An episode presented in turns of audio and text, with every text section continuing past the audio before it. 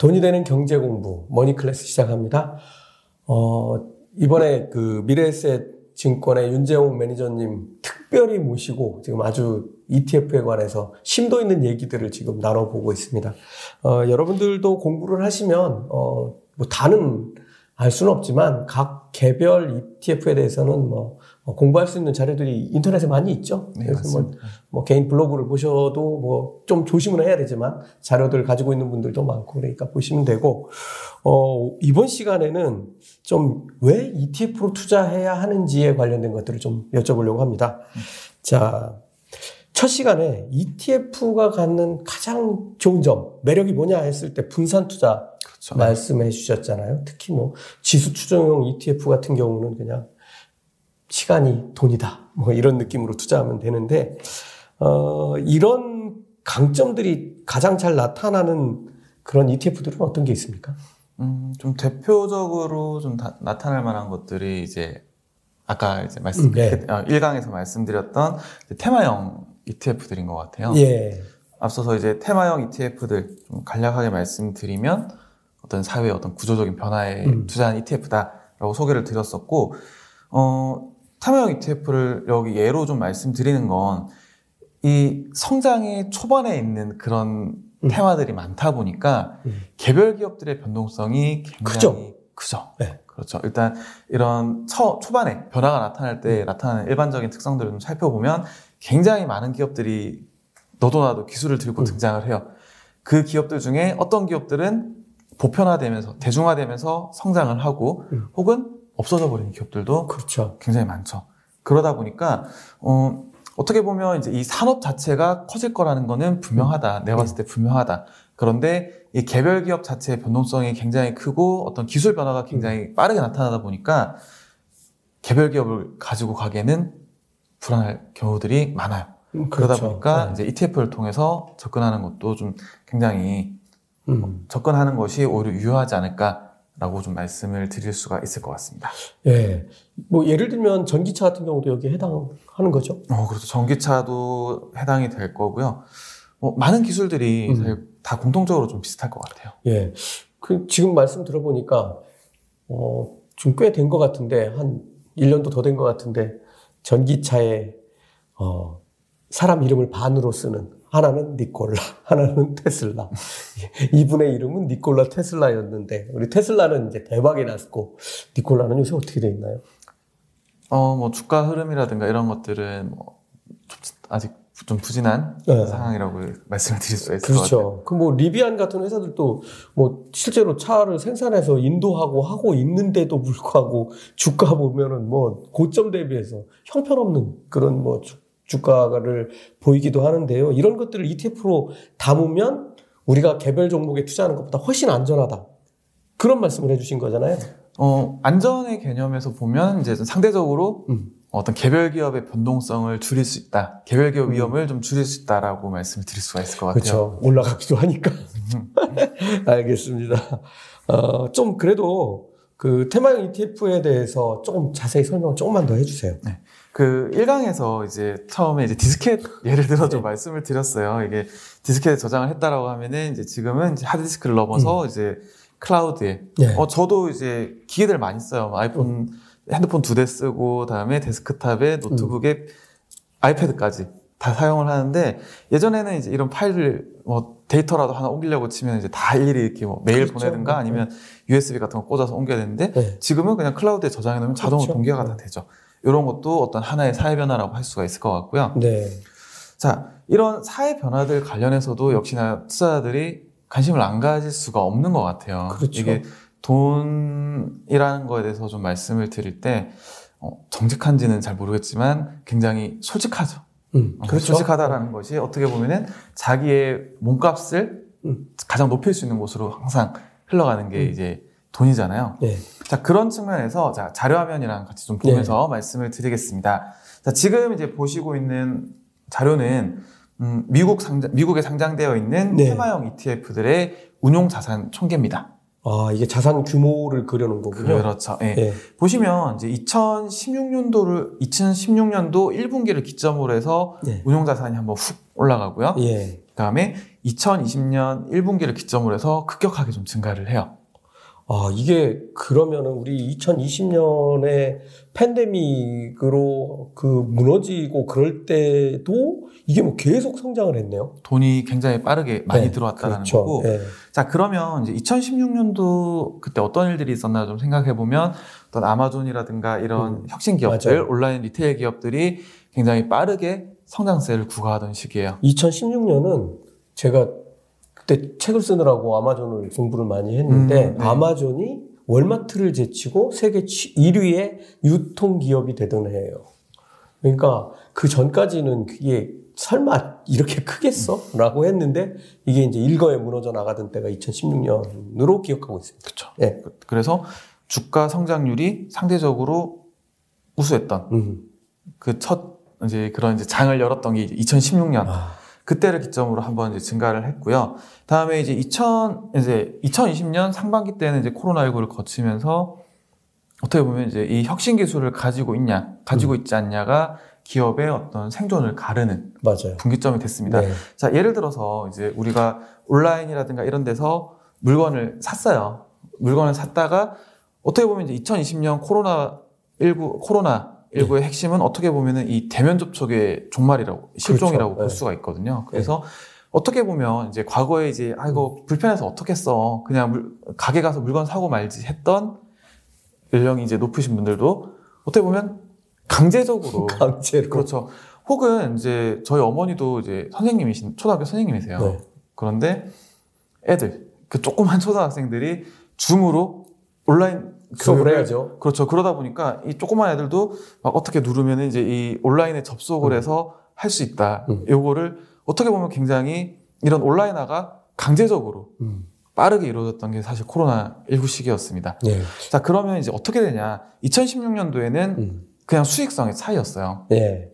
그런데 2020년 코로나19로 인해서 이 혁신 기술이라든가 이런 것들이 음. 생존에 문제가 됐다라는 거죠. 예. 기업도 그렇고 그 개인도 쓰는 개인도 그렇고. 그렇죠. 자, 그러면 이제 투자자들 입장에서는 자, 기존의 어떤 소비재 섹터다. 음. 그러면 그냥 비슷했습니다. 음. 어떤 이제 그냥 오프라인에 가게 차려놓고 물건 팔고 이런 것들이 비슷하다 보니까 차이가 안 났는데 2016년도에 투자자들이 보니까 이 온라인이냐 오프라인이냐에 따라서 수익 성- 그 성장의 차이가 음. 나타나기 시작했다라는 거고 네. 그 2020년 보면은 기업의 생존 자체가 갈리다 보니까 어 그냥 나는 이 소비재 섹터 ETF로는 만족할 수가 없다라는 거죠. 그러니까요. 왜냐하면은 그 안에서 이렇게 올라가는 기업도 있고 내려가는 기업들도 있다 보니까 이 평균 수익률로 음. 회계를 하게 된다는 건데 투자자 입장에서는 요거만 골라서 투자를 하고 싶다는 거예요. 네. 그런 배경에서 나타난 게좀 테마형 ETF다. 음. 굉장히 좀 세부적으로 접근할 수 있는 게 테마형 ETF다라고 보시면 될 것 같아요. 예, 알겠습니다. 어, 참, 여러 가지 사건이, 어, 이 세상을 빠르게 변화시켜 놓기도 그렇죠. 하고 하는 것 같습니다. 사실 이제 제가 제일 재밌게 보는 기업 중에 하나가 우리나라 배민 같은 기업들인데 음.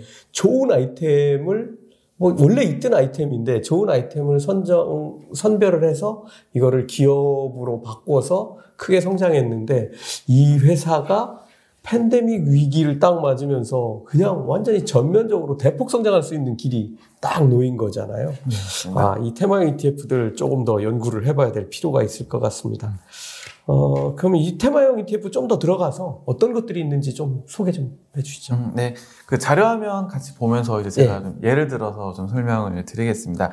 지금 보시고 있는 리스트 같은 경우는 그 블룸버그 내에서 이 혁신 기업, 테마형 ETF로 분류하고 있는 ETF들을 이제 운용 자산 순으로 좀 정리를 했어요. 네. 그래서 뭐 메뉴에 올라와 있는 ARKK 같은 경우는 혁신 기업들 골라서 변동성이 굉장히 크죠. 이 혁신 기업들 묶어놓은 ETF고요. 그다음에 세 번째 나, 와 있는 이제 KWeb 같은 경우는 이제 중국의 인터넷 기업들만 묶어서 투자한 ETF예요. 예. 그리고 음, 그 여섯 번째 나와 있는 뭐 PAVE, 음. 음, 페- PAVE 같은 경우는 미국 인프라 관련된 기업들만 묶어서 투자를 하는 ETF입니다. 이게 그 미국 인프라라고 하면 아주 우리가 얘기하는 기본 국가의 SOC와 비슷한 그런 것들입니까? 아니면 뭐 석유 시설 뭐 이런 것들 뭐 전반적으로 다 포괄을 하고 있는데 다 들어가 있고. 뭐 예를 들면 이제 뭐 캐터필러라든가 이런 아, 기업들처럼 아, 네, 땅을 알겠습니다. 갈아엎고 뭐 건물을 짓고 다리 만들고 그런 것들과 관련된 기업들만 묶어놓은 영역이라고 예. 보시면 될 것 같아요. 혹은 예. 그 LIT 같은 경우는 이제 미국 2차 전지 산업, 아, 아, 미국이 네. 아니라 이제 글로벌 네. 2차 전지 산업 기업들만 음. 어, 기업들을 묶어서 투자한 ETF라고 보시면 될 것 같고요. 예. 그 다음 자료 보시면 역시나 좀 리스트들이 쭉 있어요. 네. 자 이제 메뉴에 있는 이제 제츠 같은 경우는 항공산업들, 네. 뭐 비행기라든가 뭐 공항 운영이라든가 관련된 기업들을 묶어서 운영하는 ETF. 예. 지금 뭐 우주 개발하는 기업들도 여기 들어가 있나요? 어, 좀 일부 편입이 네. 되어 있습니다. 자, 알겠습니다. 그리고 뭐 다섯 번째 나와 있는 뭐 태양광 산업 관련된 테마들 음. 탄이고요. 네. 어, 저, 저도 이제 기억을 할 때 그냥 탄 거 막 이런 식으로 그냥 기억을 해요. 태양광. 예. 그리고 그 풍력도 팬입니다. 아, FAN. 네. 아, 참 이름을 되게 잘 짓는 것 같아요. 이게 뭔가 티커 이름을 그렇죠. 예. 뭔가 굉장히 좀 연상시킬 수 있는 그런 음. 것들을 많이 사용을 해요. 그 아까 이제 보셨던 뭐 PAVE 같은 경우도 관련 있고 LIT 같은 경우도 리튬을 연상시키는 예. 그런 ticker일 거고요. 다음에 이제 사이버 보안 관련해서도 어 핵, 핵 해커를 떠올리게 하는 네. 혹은 뭐 사이버를 연상시키는 뭐 CIBR 이런 식으로 이 예. ticker를 이름을 짓는 거죠. 그리고 뭐 밑에 두 번째 보이시는 뭐 BOTZ 예, 로봇 산업 테마 ETF입니다. 네. 그래서 뭐 이런 것들 좀 예를 들어서 좀 설명을 드릴 수가 있을 것 같아요. 네. 뭐이 시간이 짧으니까 이 개별 ETF들을 뭐 자세히 설명을 드리기는 어렵고 사실 여러분들 이거 네이버에서 검색만 해보셔도 여기 이제 편입되어 있는 종목이라든가 어 뭐 비중 그 다음에 뭐 그동안 뭐 이런 주가 흐름 뭐 이런 것들도 다 보실 수가 있으니까요. 여러분들 조금 나 이런 거에 관심 있어 하는 것들은 여기 티커까지 소개를 해 주셨으니까 여러분들 공부를 추가적으로 조금 더 하시면 될 것 같습니다. 자, 음, 요즘 이제 제가 조금 이제 보고 있는 게 사실 바이든 행정부 미국에서 출범한 다음에 사실 정신이 없는 시간을 지금 뭐 그렇죠. 1년여를 보냈잖아요. 다 맨날 죽어가는 사람 어떻게 좀 줄일 수 있을까? 그 다음에 다 죽은 산업 어떻게 다시 살려놓을까? 그러다 보니까 이제는 인플레이션 터져가지고 이거 죽겠네. 이거 또 어떻게 잡나? 네. 뭐 이거 맨날 다람쥐 쳇바퀴 돌듯이 이 세계를 터지고 예, 예. 어, 돌리고 있는 차에 지금 이제 러시아와 우크라이나 전쟁이 터져가지고 이제 하나 더 추가됐는데 실제로 저는 이제 그 바이든 대통령 당선될 때 강력하게 추진하겠다고 여러 가지 얘기한 공약들을 되게 집중해서 봤었거든요. 네. 거기 보면은 이제 이런. IT 거대 기업들에 대한 규제, 그 다음에 금융, 금융 분야에 대한 규제를 다시 부활하겠다, 뭐 여러 가지가 있었는데, 어, 정책 효과를 볼 수 있는 그런 ETF들도 있죠. 그렇죠. 예, 네. 그런 거 있으면 좀 소개 좀 해주세요. 우선 이제 자료화면 좀 역시나 같이 보면서 말씀을 드리겠습니다. 그 올해 1월 달에 제가 이제 발간했던 자료인데 네. 타이틀이 이제 2022년 이제 주요 키워드가 이제 글로벌 네. ETF예요. 그래서 이때는 이제 그런 이제 기존의 코로나19 이후 네. 그런 것들에 대한 예상. 사실 전쟁은 사실 이때는 전혀 그런 것들에 대한 없었다 보니까 좀 빠져 있고요. 자, 그러면 이제 과연 이제 2022년 주요 키워드들이 어떤 것들이 있고 이제 관련된 ETF들이 어떤 것들이 있나 이런 것들을 좀 정리를 했었습니다. 예. 그래서 뭐 어떤 이제 바이든 행정부의 정책과 관련된 부분들은 여기 있는 출구 전략이랑 조금 관련이 있을 것 같아요. 예. 앞서 말씀 주셨던 어떤 대기업에 대한 테크 규제. 기업들에 대한 뭐 규제라든가 혹은 뭐 증세 같은 이슈들 맞아요. 어, 그리고 인프라 관련된 음. 이슈들 이런 것들 뭔가 출구 전략의 일환이라고 좀 보시면 될 것 같습니다. 여기서 네. 출구 전략이라는 거는 코로나19로 인해서 돈을 어마어마하게 풀었죠. 네. 어마어마하게 풀어서 재정 부담도 굉장히 늘어났고 시중에 풀린 유동성 때문에 자산 가격도 급등하고 음. 이런 것들을 이제 어떤 바이든 행정부의 관점에서 보면은 이 정상화 시켜 나가는 음. 과정 기존의 어떤 이 자산이 막다하게 풀려 있는 상황을 탈출할 수 있는 음. 그런 전략들이 어떤 것들이 있을까라고 했을 때 대표적인 게 어떤 증세라든가 예. 혹은 최근에 10년물 금리 굉장히 빠르게 올라오고 있는데 네. 금리 정상화라든가 음. 혹은 돈이 풀리면서 인플레이션 혹은 일상 회복 그리고 마지막으로는 이제 미국 인프라 정도.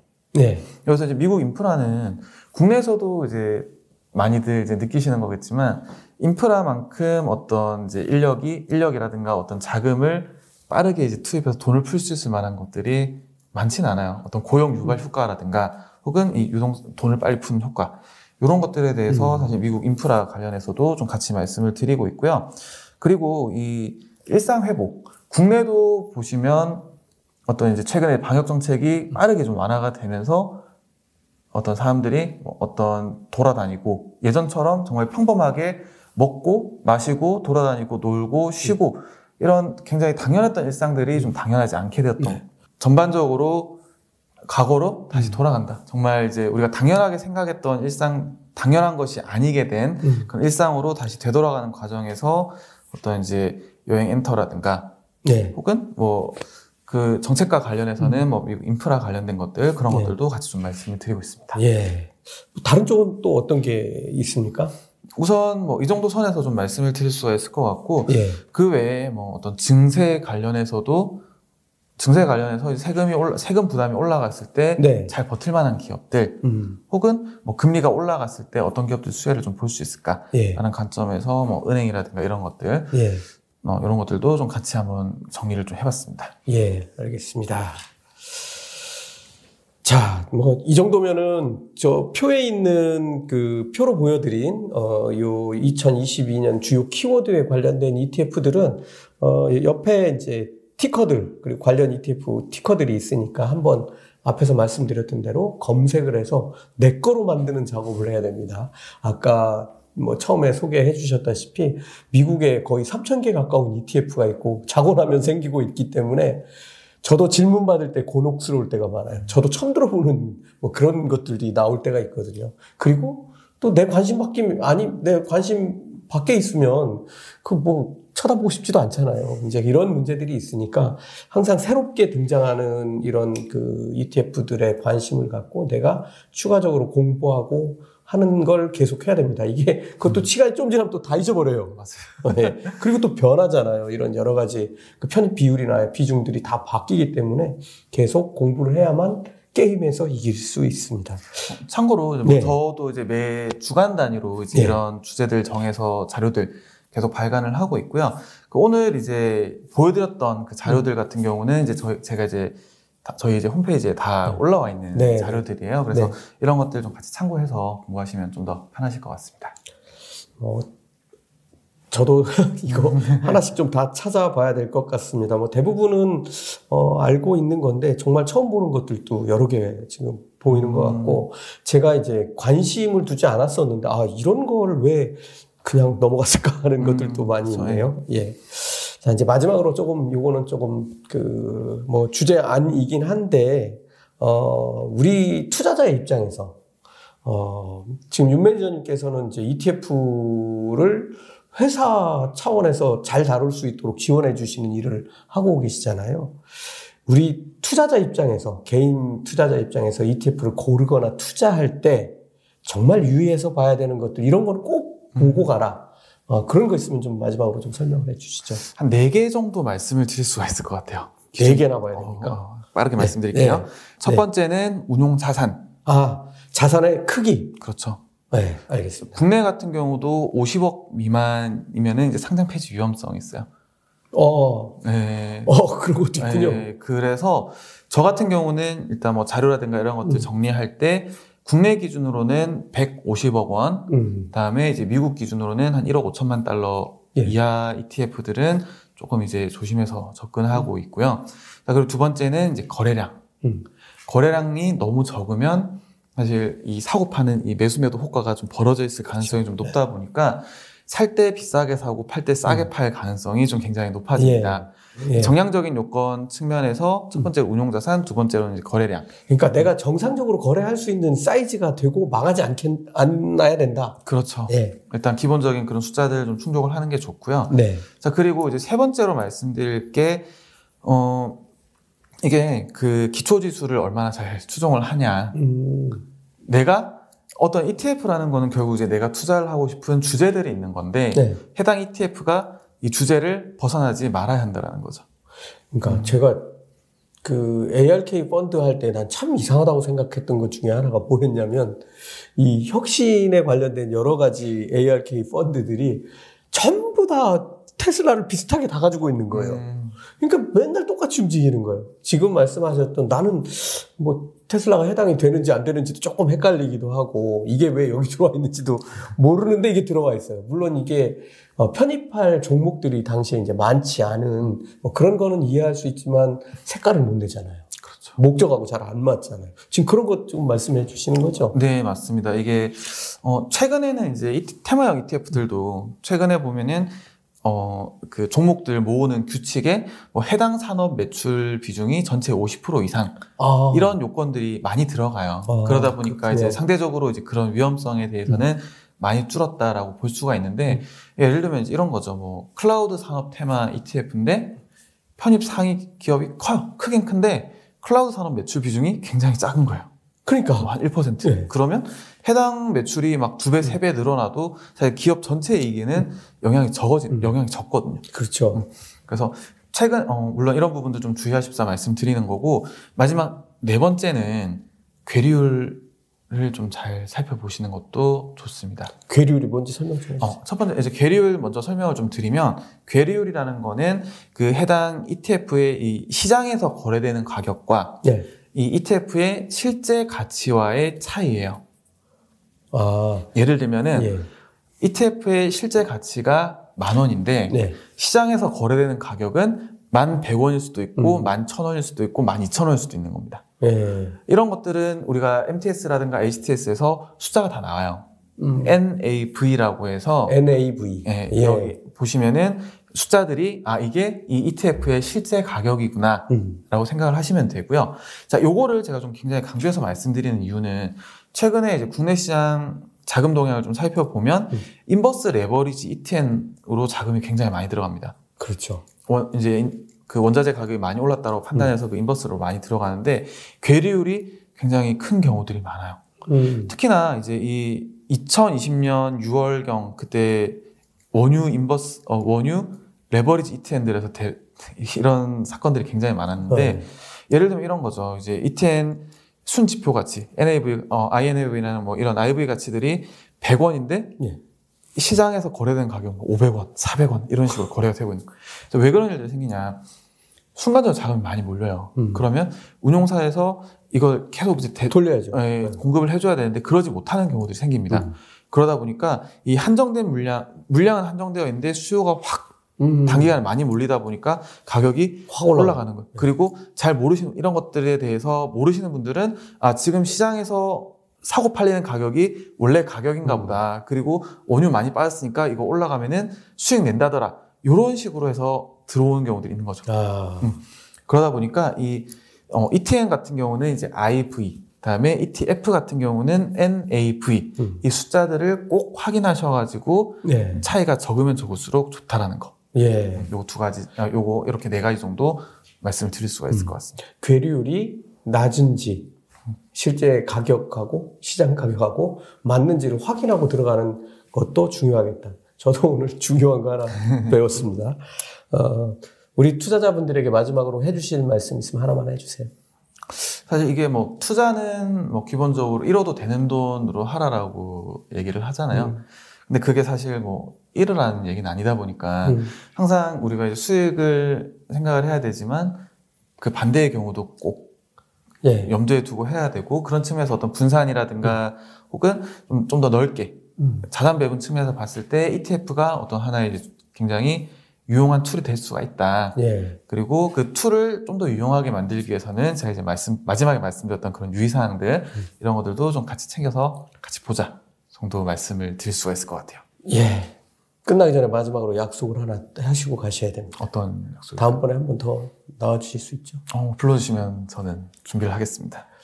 업무 다 마치고 어, 늦은 시간에 어, 여기까지 찾아와 주셔서 좋은 말씀 해주신 윤재용 매니저님께 감사드립니다. 다음에 또 뵙겠습니다. 네, 감사합니다.